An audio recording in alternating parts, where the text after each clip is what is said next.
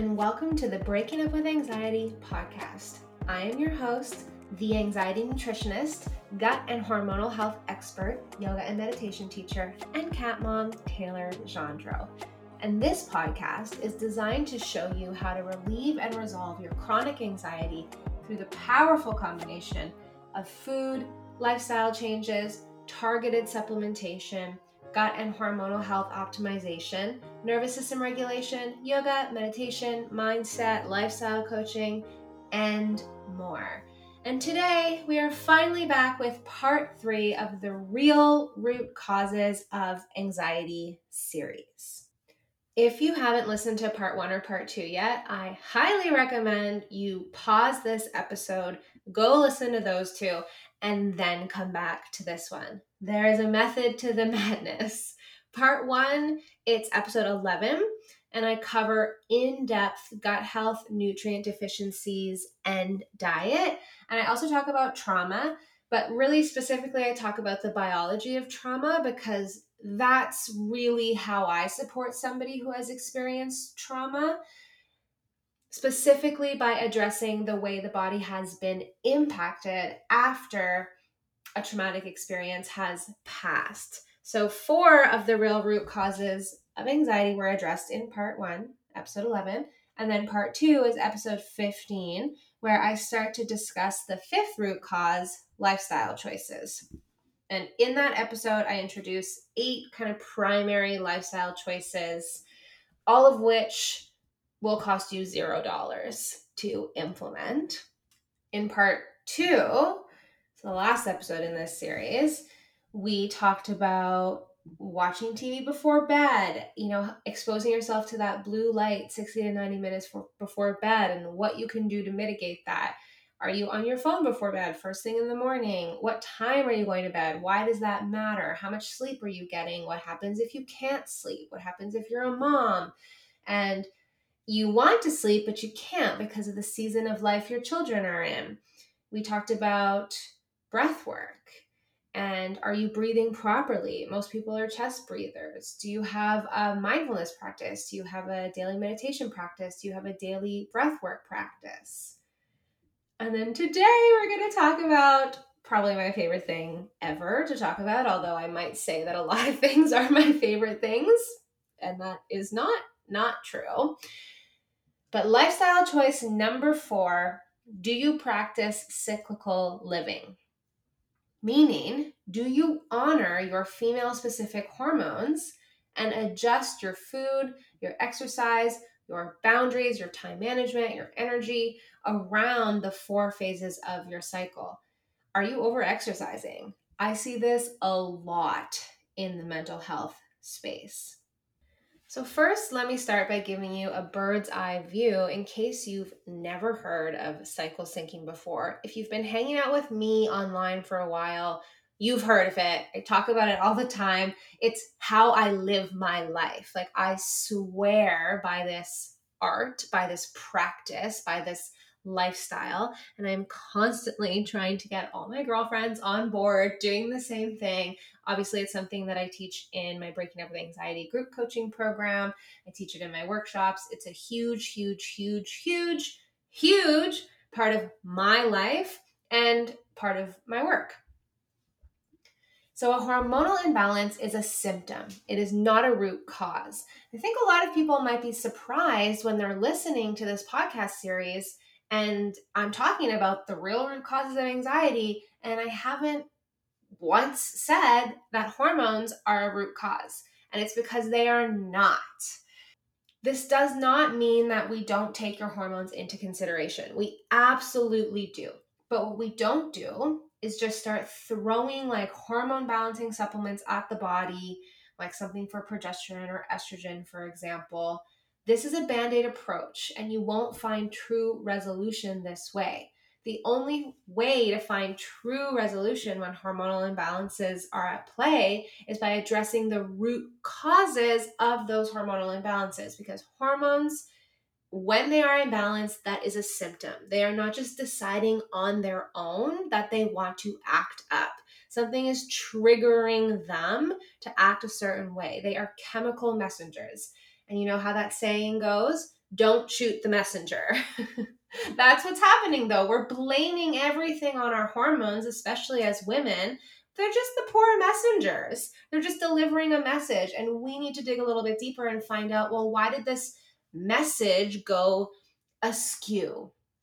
So, guess what the root causes of hormonal imbalances are?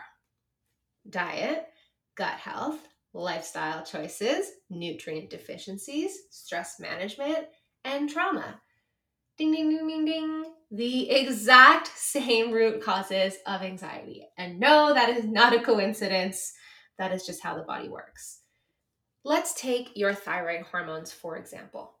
Your thyroid hormones play a role in your metabolic rate, your energy, your heart function, muscle function, digestive function, and they play a role in the activation of the nervous system. Now, your thyroid could be underactive or overactive. And this is something that is not caught early enough by the medical community because they aren't looking at subclinical function. They are only looking at pathology. So they are only looking at markers of disease. Does this person have the markers that I'm looking for to diagnose them with an autoimmune condition like Hashimoto's, like Graves' disease, like hypothyroid?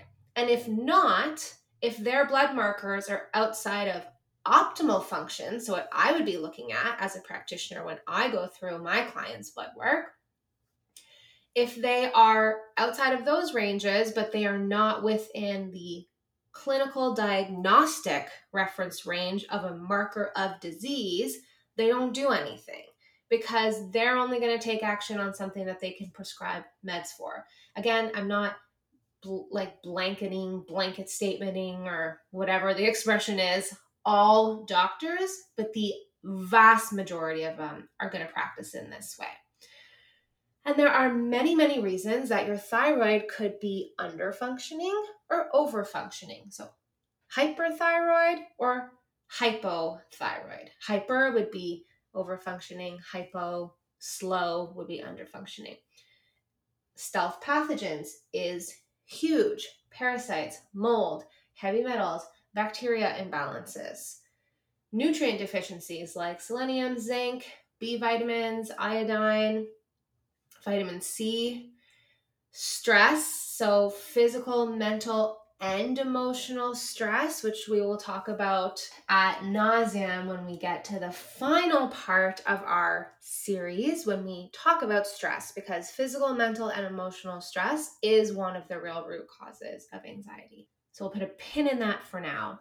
Undereating is huge for thyroid function and over exercising. And oftentimes I see these paired together. I work with a lot of women with high functioning anxiety, and they are under the impression that to get, they need to eat 1200 calories a day and exercise a lot. And this is the messaging that women receive through the diet industry that there's a lot of pressure on women to look a certain way and there's nothing wrong with wanting to look a certain way, but the messaging that the way to get to your fitness goals or your aesthetic goals or your body goals or even your mental health goals, the answer is not under eating and over exercising. And this is actually very harmful for our hormones.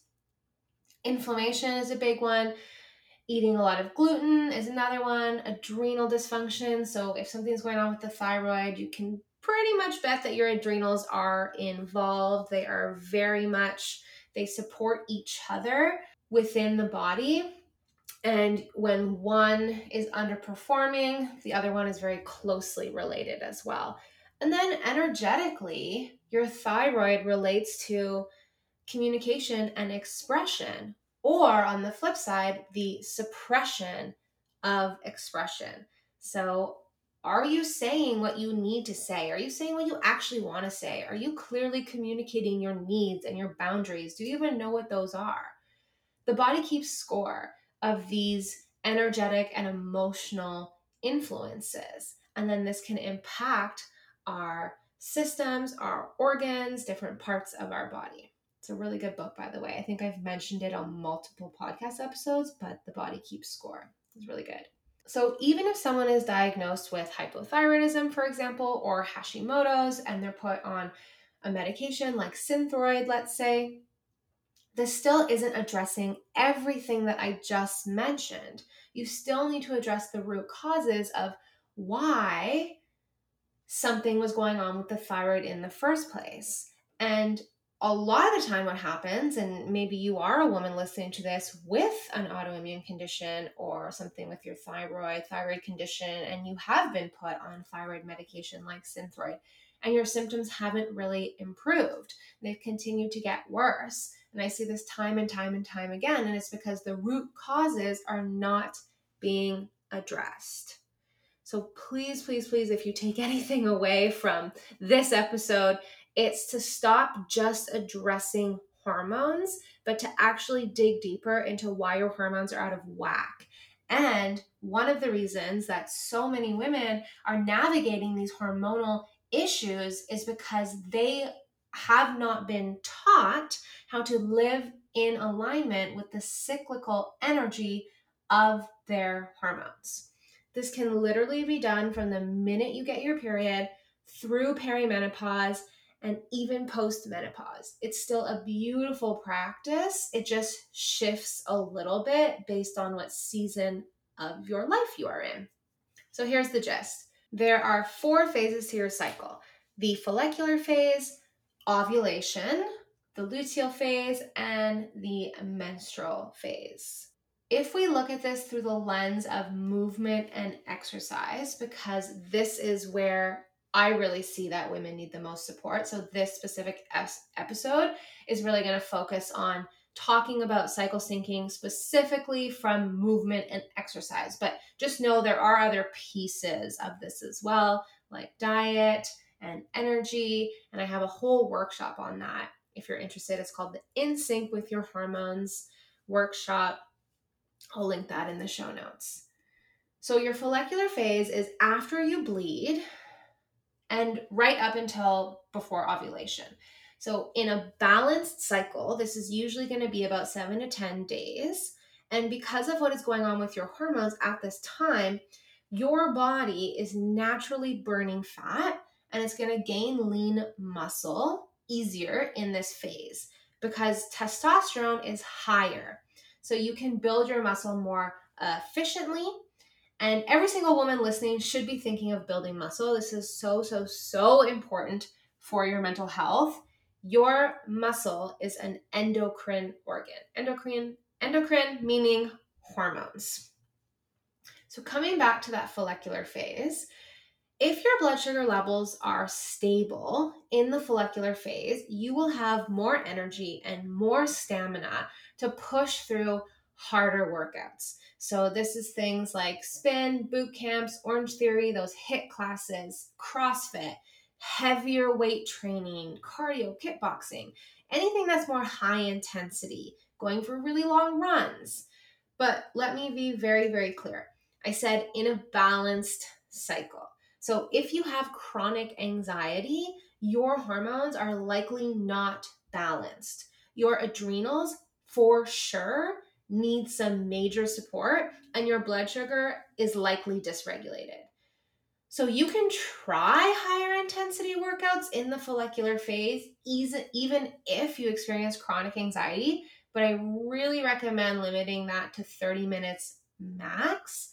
And this is really going to depend on the person and the level of adrenal dysfunction. I have worked with, I would say about 50% of my clients either use exercise as a way to help manage their anxiety because in the moment the exercise makes them feel really good and maybe for like an hour or like a little bit afterwards but then boom we're kind of right back to where we started and I'll talk about like why this is happening. And then the other 50% they can't they avoid high high intensity exercise because it starts to simulate the same sensations of having a panic attack. You know your heart is racing, your heart's beating, and then automatically that just freaks you out because that is just way too close to what it feels like to have a panic attack and anxiety attack, which simulates a heart attack, right? So I, I really work with women who fall into two different camps. And I'm not anti high intensity exercise. I think it's great, but I also think it needs to be done very strategically, even when your hormones are balanced and everything is all la di da, rainbows and butterflies. You still need to be thinking of matching your exercise with your hormonal profile so that it doesn't create hormonal imbalances. If you want to understand a little bit more about potentially what stage of adrenal dysfunction you may fall into, it could be stage one, it could be stage two, it could be stage three, then check out the episode that I did on burnout. It's called, it's episode seven, and it's called Crashing into Burnout.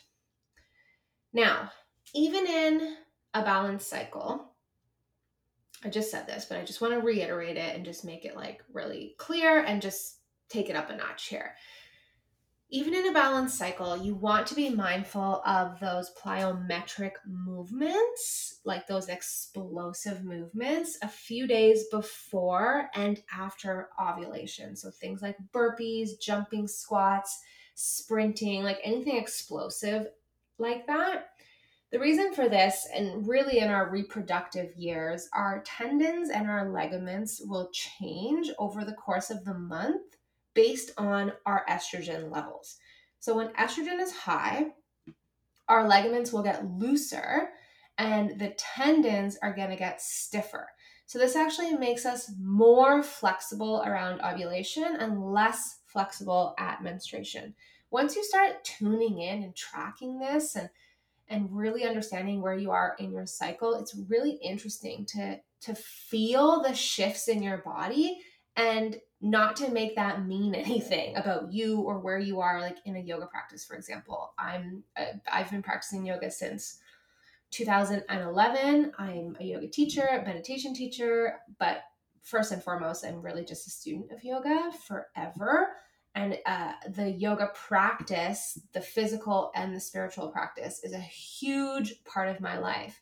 And before i learned this information i used to judge myself when my practice would look different every time I came to the mat, or maybe based on where I was in my cycle. Like sometimes I would be so flexible and doing all these things, and then other times I would be so tight. And I couldn't understand why that was happening. I couldn't understand what was going on. And I mean, part of the spiritual practice of yoga is understanding that a lot of your yoga practice mimics life and you're going to show up differently every single day and that has to be okay that gets to be okay. It's a very humbling experience especially if you're practicing you know 5 6 days a week which for the longest time that's what I was doing. And to have your practice look different instead of just this it improves and it obviously goes upwards but it's really like every time you come to the mat it's a little bit different but again, from a physical perspective, a little bit of what was happening was what was going on with my estrogen and where I was in my cycle. I was sharing this with one of my clients, and she was, I guess, talking to her mom or her sister or somebody and sharing this information with them. And the mom was saying that's so interesting because she's had a few sports related or fitness related injuries over the years. And if she thinks back, because she was always somebody who she wasn't on birth control like the mom and she was very kind of in tune. She at least understood when she was ovulating and she says you know when i look back those injuries would have been around ovulation. So the second week of our cycle is when we see the highest rise in estrogen just before we ovulate. This the purpose of this surge in estrogen is to encourage the swelling or the maturation of the follicle and follicle and the egg. And then this hormonal shift is what makes our ligaments lax and our tendons stiff. So during this time, because our ligaments, which is bone to bone, okay, ligaments is what connects bone to bone, tendon connects bone to muscle, they're more susceptible to injury at this time. So we're going to back off the explosive movements. And because our tendons, so bone to muscle, are more stiff, this makes it an excellent time for lifting weights because your tendons help you to maintain joint stability and prevent injuries under tension. This also means that this is going to change when we are postmenopausal. So we are more prone to muscle injuries versus ligament industries in the postmenopausal season of our life, even in the perimenopausal, because of the decline in estrogen that's happening in the body. So let's talk about the luteal phase or luteal phase. I honestly don't know which one it is. I call it luteal. I hear tons of other people call it luteal. We've already established that I don't always pronounce things properly. but as long as people know what I'm talking about, that's good. So, in a balanced cycle, this should be our longest phase. It's going to be about 10 to 14 days and it can it's divided into two parts. So in the first half, the first 5ish days after you ovulate, estrogen and testosterone are still elevated and progesterone's now starting to rise. In a balanced cycle, you will still have a lot of energy but you will want to switch the focus from the high impact exercises to strength training, especially when that estrogen is elevated. In the second half of your luteal phase, estrogen, progesterone, and testosterone are going to start to decline. So you want to switch your exercises to more flexibility, slowing down um, Pilates, yoga, walks, hiking. Your metabolism, this is where I get a lot of pushback because people are like, I can't slow down my exercise because I have these weight loss goals or these body aesthetic goals or you have to show up the same way every single day to get the results you want and that is not true especially in a female body with female hormones but what's naturally happening in your body at this time is your metabolism is actually speeding up.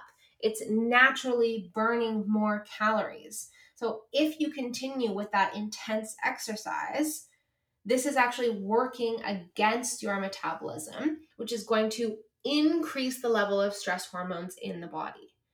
The more stress hormones we have in the body, the less resilience we have to mental and emotional stressors, the more anxiety we're going to experience.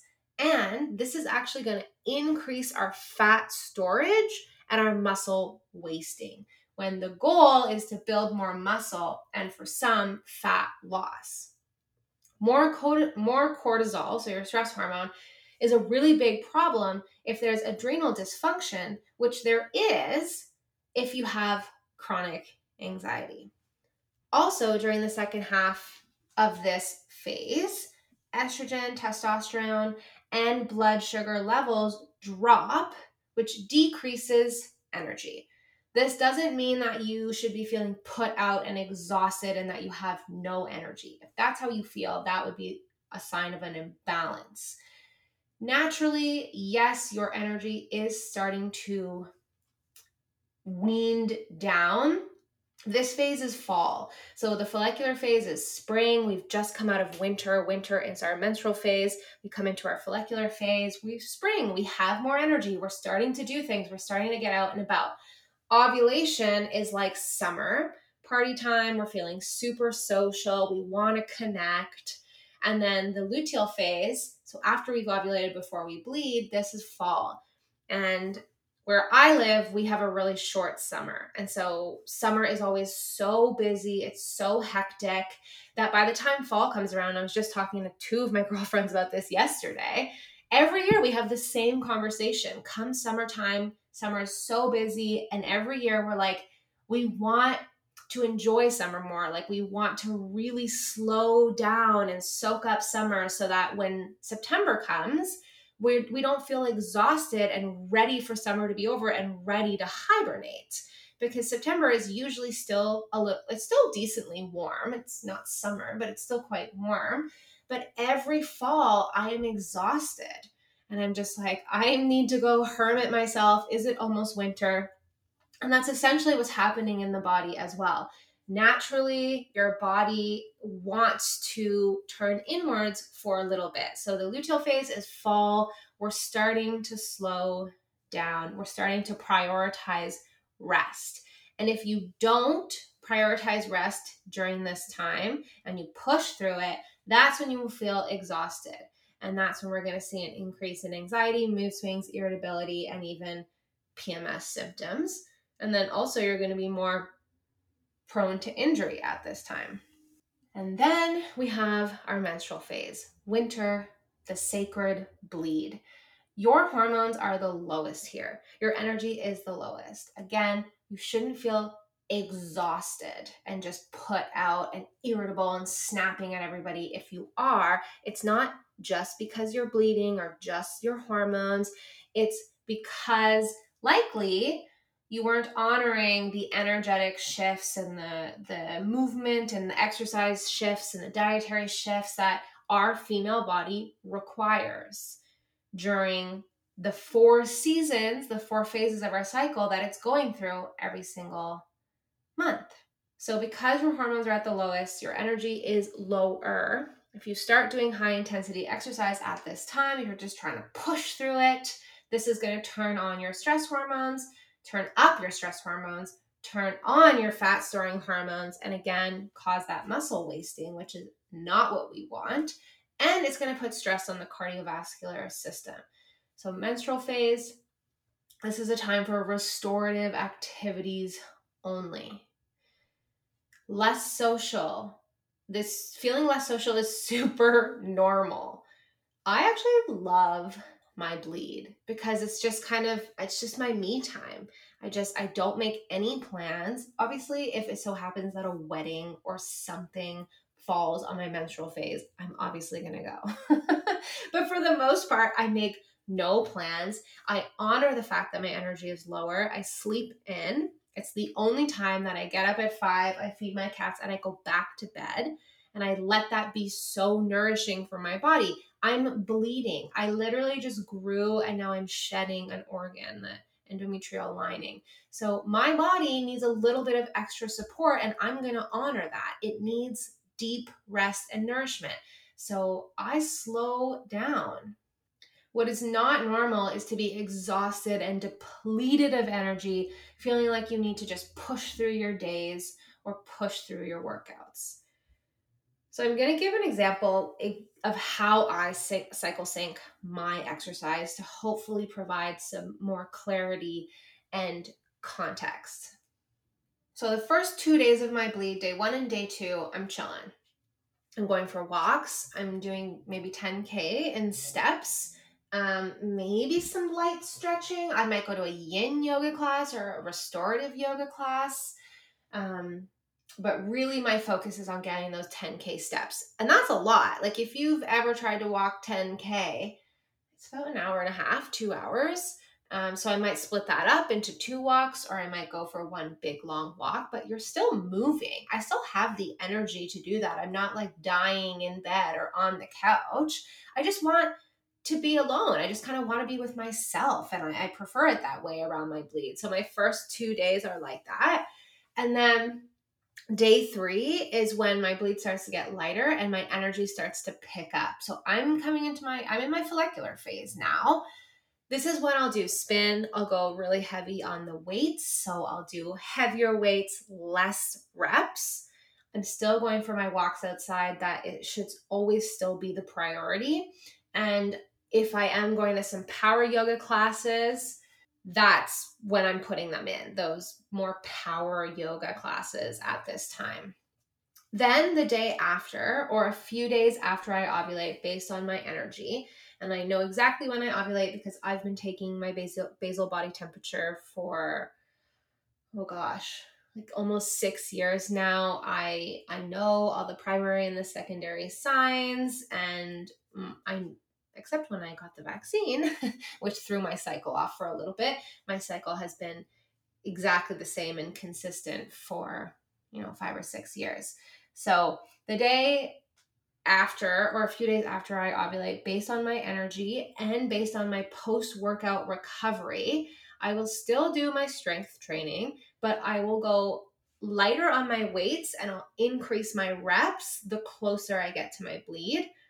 Again, daily walks always Pilates. So I'll do either the reformer Pilates classes with those machines uh, or Pilates at home with like little ankle weights and stuff.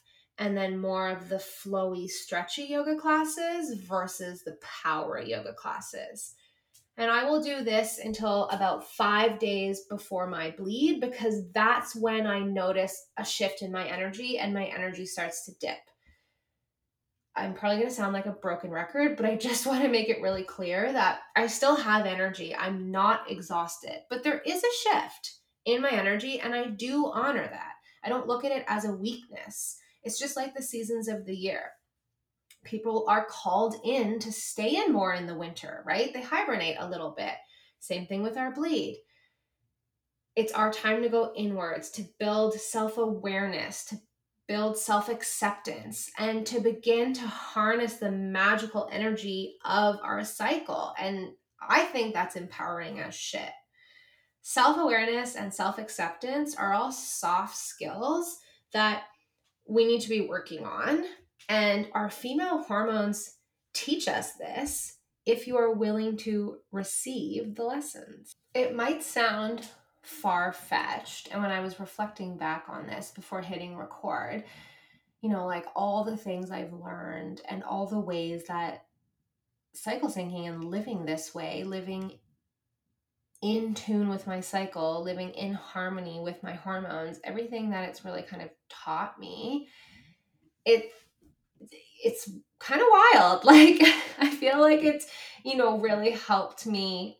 It's giving me this major sense of understanding and oneness, like a, a true partnership with my body. Like I really, re- I never feel like my body is against me. I never feel, I just feel a sense of oneness and wholeness and like love and understanding. And I'm doing everything I can do within my capacity and my power and reality and sometimes that changes based on some you know external pressures or whatever is going on for me that week.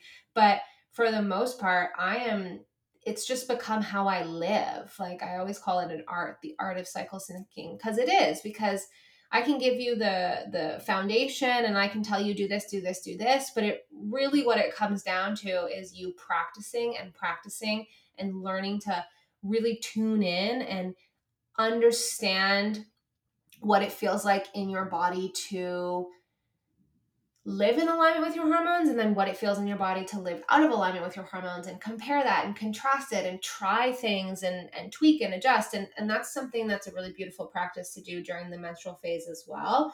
Um, and I talk about this a lot when I talk about the small kind of energetic shifts that you can make, lifestyle choices, boundaries you can set up based on where you are in your cycle. One of the things I love to do in my menstrual cycle because our our awareness, our level of like awareness and our intuition is very heightened at this time. It's a really good time to just reflect back on the last cycle and, you know, what worked for me, what didn't work, like are there ways that I could have communicated things better, like communicated what I needed better to my partner, to my family, to my friends, to the people in my life, my clients? You know, like are there boundaries that needed to be enforced? How did I feel? Did I like that?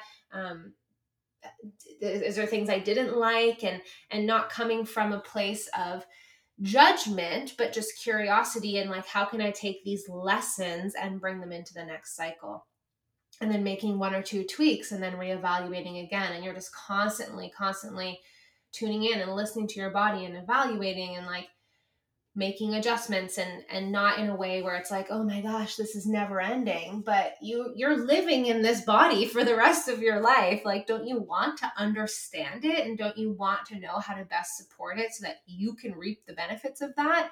That your mental health can reap the benefits of that? That you can have no anxiety, no panic, no depression, that you can have energy, like that you can sleep so well, that you have no digestive issues, that you have stronger stress resilience. And honestly, that's been something the resilience and the adaptability that I have that I have built such a solid foundation of through this practice of cycle syncing. Like you really understand yourself. You you learn from your quote unquote failures. You learn to navigate setbacks. You adapt to changing circumstances and and really learn to kind of cultivate this positive and growth oriented mindset. Yes, my cycle has taught me all of those things. It's taught me so much about stress management.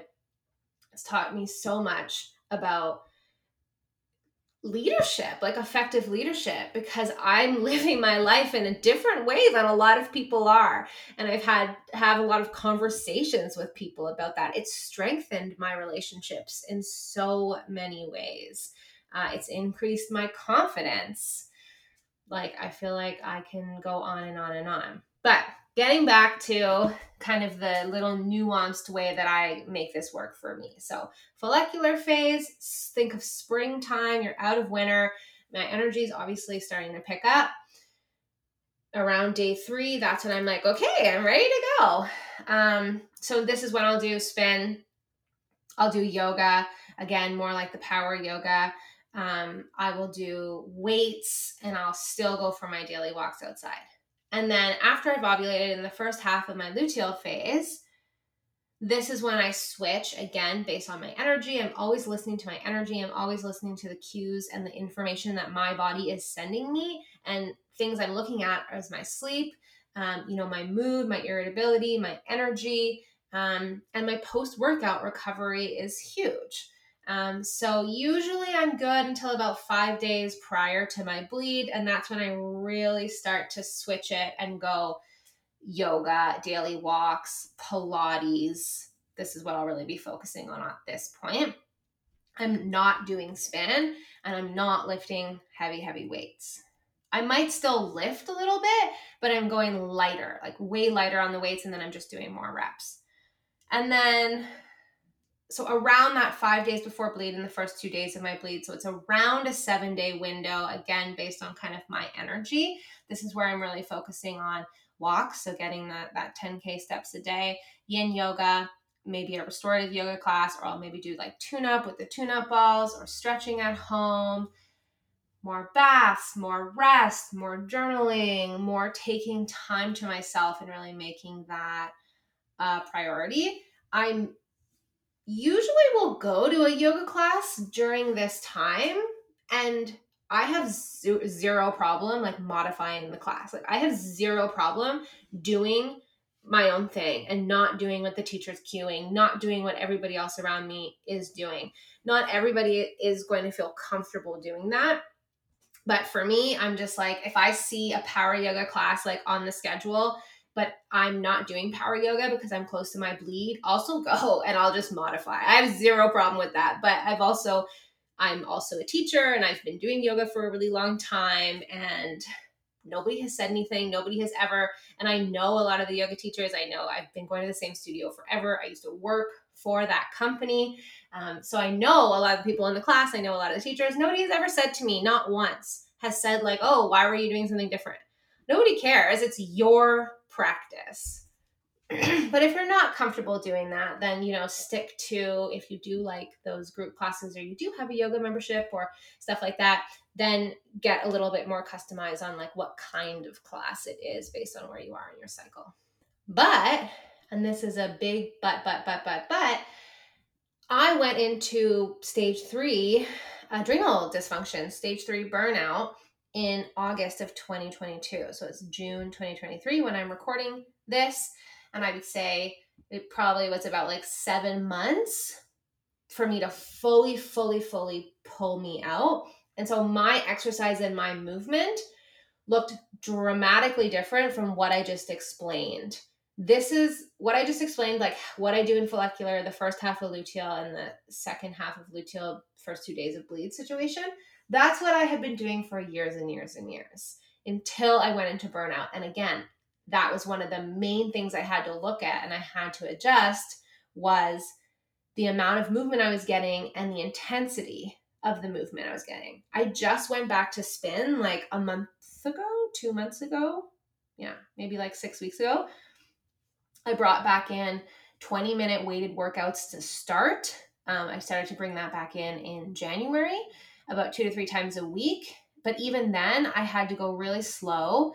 Um, I had to look at the other factors and the other symptoms, like my post workout recovery, like my mood, my irritability, like how well I, because my like, I work multiple jobs. So I can get my work situation can lead to overwhelm quickly if I let it lead to overwhelm quickly. And obviously, I'm a human. Sometimes I feel overwhelmed, but for the most part, it takes a lot to make me feel overwhelmed. It takes a lot to make me feel stressed. That was one of the big red flags for me that I was going into burnout was because my stress resilience had majorly, majorly gone down. So I look at those things when I'm trying to make decisions about if my exercise is actually serving me or if it's actually maybe making a hormonal imbalance work worse or making a digestive imbalance worse. I tried at one point to do four times a week and my body was like, nope.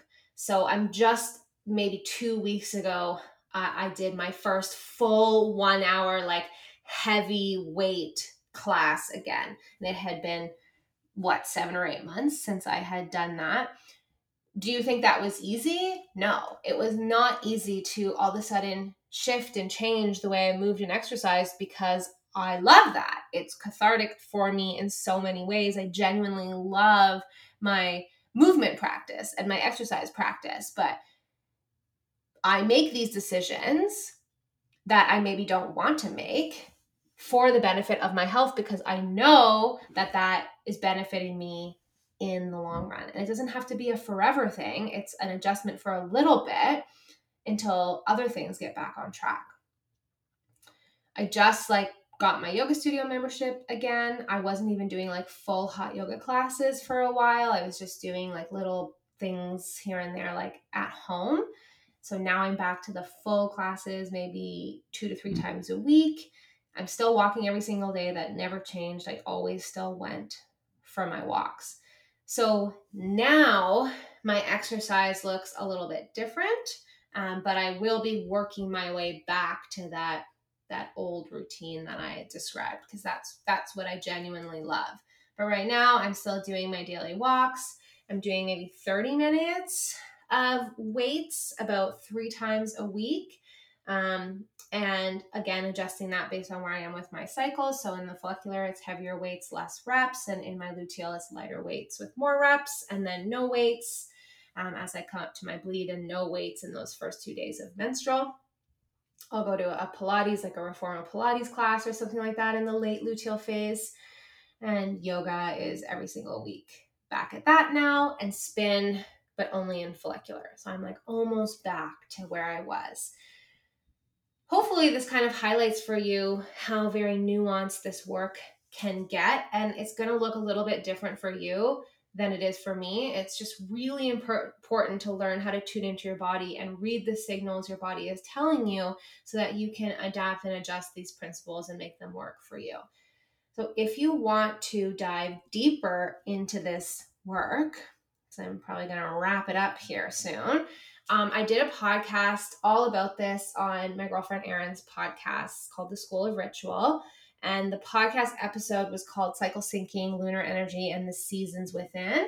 And I'm going to put the link in the show notes. It can be found on my website. I have all the podcasts that I've been on, including all my podcasts. So it's just really easy for people to find. But I will link that in the show notes. And I also talked about this on my other podcast, the Just Winging It podcast, which if you don't know, is a podcast specifically for entrepreneurs with anxiety and big freaking dreams that I co host with my friend Jess. And that episode can be found on Apple Podcasts or Spotify. And it's season one, episode five, and it's called Hormonal Alignment Equals Business Growth. I'll also link that in the show notes. And then, of course, if you really want to dive into how to eat and how to exercise in a way that supports your hormones and releases anxiety. I have my In Sync with Your Hormones workshop. This isn't zero dollars like everything else I've spoken about, but it is very low cost, 97 bucks, and it covers the unique hormonal fluctuations. So, the four unique hormonal fluctuations that women go through every month and how this is either going to create or release anxiety. I talk about how to actually accurately test your hormones, what blood work markers to ask for, why it's so hard to get this blood work from your doctor, and other things you can do if you are getting pushback from your doctor.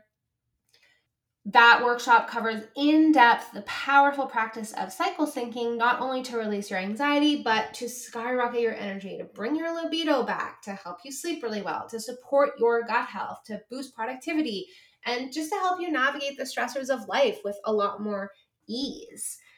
We cover the critical role that um, diet and the right kind of exercise plays in, in supporting your female specific hormones, obviously, but also the role that's going to play in soothing the nervous system. I get a lot of questions, you know, what can I do for nervous system support or nervous system regulation besides breath work? Cycle syncing, figuring out what's going on with your hormones and living in alignment with your hormones is huge for your nervous system. And of course, I'm going to link that in the show notes. And then, of course, of course, I will teach you how to do this in the Breaking Up with Anxiety group coaching program. If that is something you're interested in and you want my actual direct, like one on one feedback and support as you try to implement this in your life, that is where you would go for that. But since I said I will share with you all the zero cost things, Alisa Vitti uh, has written two books on this topic that I'm sure you can get from the library for free. Uh, my friend actually has it on hold right now. She's like on a wait list for it at the library. So the books are Woman Code and In the Flow. She was my very first introduction many, many, many moons ago to cycle syncing. And since then, I have just been diving deeper and deeper and deeper into the research, putting it into practice in my own life, helping my friends do the same, obviously, helping all of my clients do the same. So, my InSync workshop is everything that I have learned. And yes, I pay for, you know, spin classes, I pay for a yoga membership, but you could YouTube, so many different types of free workouts. And also, walking is free, which brings me to the next lifestyle choice. Lifestyle choice number five Are you getting outside every single day for natural sunlight daily? And are you going for daily walks? And since we are on the conversation of movement and exercise, and I have a few minutes left, I will wrap up this episode by just talking a little bit about my obsession with daily walks. The first thing everyone probably thinks of when I say, Are you getting natural sunlight daily? is the vitamin D, which, yes, is very important, but you're probably still deficient in vitamin D even if you go outside every single day. So you do really want to be getting that tested and supplement accordingly. But exposing ourselves to sunlight daily is going to help boost serotonin levels, which is our happy neurotransmitter that also plays a role in sleep and appetite. It's also going to help us regulate our cortisol levels, so our stress hormones. The higher your cortisol levels, the more anxious you are going to feel. Daily sunlight exposure is so, so, so, so important to sleep. If you are struggling to sleep, you need to look at your entire day. You need to look at your like bedtime routine literally starts when you wake up. So getting as much natural sunlight on you as possible, even if that means just stepping outside onto a patio or a porch or even just standing in front of a window. This is really going to help to regulate the body's circadian rhythm, which is your sleep wake cycle. Your sleep quality does not just involve your evening habits and avoiding electronics and all the things that I talked about on the last the last episode in this series. It very much starts the moment you wake up. And another key factor here is not reaching for your phone right away and going into that scroll hole for 30 minutes. If you can get outside for a walk before noon, amazing. If you can't, go for a walk when you can, but at least when you wake up, within that first half an hour to an hour, can you get some sunlight exposure? And exposure to sunlight is going to help to reduce inflammation in the body. And if you've listened to any other episode I've done on this podcast, you know how important reducing inflammation is for your mental health. Prioritize walking over any other type of exercise to start. Okay, so if you're like, well, I want to do yoga and I want to lift weights and I want to do HIIT and I want to do spin or whatever it is that you want to do, but you're not walking every day, get in the habit of walking every single day first. Later, when you have a solid walking routine, then you can add in something else. I'm always going to suggest that it be weights next, weightlifting three to four times a week. But start with building a daily walking habit first. And a lot of people don't want to do this. And I actually got really, really triggered by a conversation in my DMs that I had a while back where I was I was basically somebody was interested in, in joining breaking up with anxiety, but they were just saying like the things they didn't want to do. And they've been following me for a while, so they see what I talk about. And they were basically saying like in the winter they will not go outside for a walk every single day. Like they refuse, they just won't. And that like really triggered me because and our triggers never have anything to do with the person ever. I want to make that very clear. Our triggers always have to do with our own stuff. So why did that conversation bother me? And I asked like is it because you can't? Like do you have an injury? Do you have something that is keeping you from walking? And you know the answer was basically just like no, it's just cold. I don't want to go outside. There's no such thing as bad weather, just bad gear. Bundle up, get your little butt outside.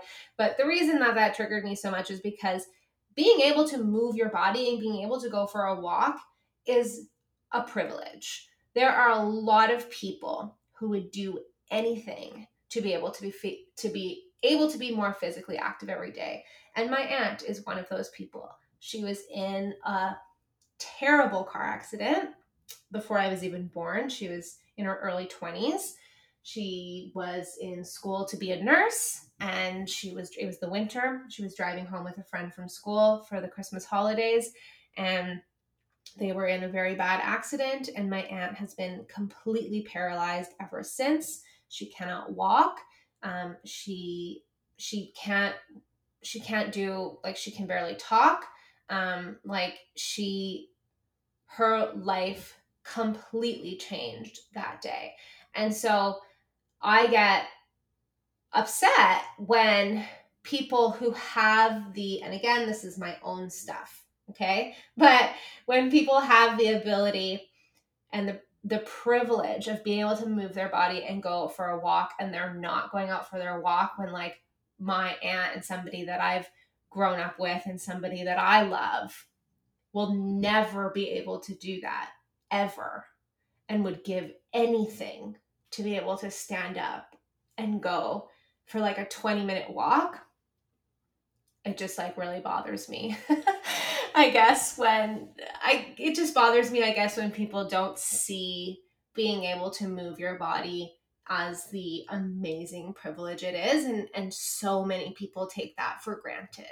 And i just really really hope that if you are able to move your body, that you do move your body as much as you possibly can while respecting your hormones, of course, because you just never know, you know, like when that could be taken away. So, all of that to say, walking every day has endless benefits for your gut health, for your mental health, for your immune health, hormonal health, for balancing blood sugar, for reducing inflammation, for sleep quality. Like the list truly goes on and on and on. I'm sure there are full on books on walking because you could probably write like an entire book about it. Remember all those hormones that I was talking about in um, part two of this podcast series? So I talked about insulin, cortisol, thyroid, estrogen, your adrenals, and I talked about a lot of those today as well. Those are all positively benefited from a daily walk. So, if you're looking to balance your hormones, if you're looking to bring your hormones into alignment, start looking at your daily habits and your daily lifestyle choices.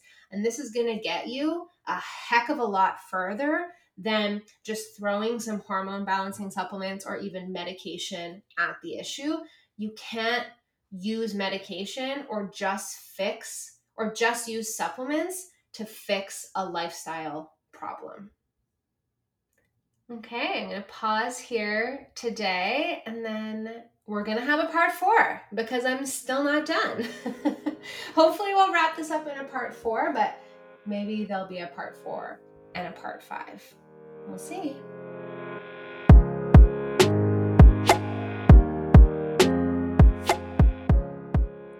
And that is a wrap. Thank you so much for listening to today's episode. I have one quick favor to ask you before you go. If you love today's episode, I would so appreciate if you left a review on whatever podcast platform you are listening to right now. My goal with this podcast is to reach as many people as possible to spread awareness that anxiety is not this incurable disease. It's not something we just have to live with. It's definitely not just part of your personality, and there are body based imbalances that need to be addressed in order to truly be free from chronic anxiety. With awareness comes action. And the more people this podcast can reach, the less people will struggle with anxiety. And positive reviews are the number one way to help new people discover the show. You are the best. Thank you so much for being here. I appreciate you so, so, so much.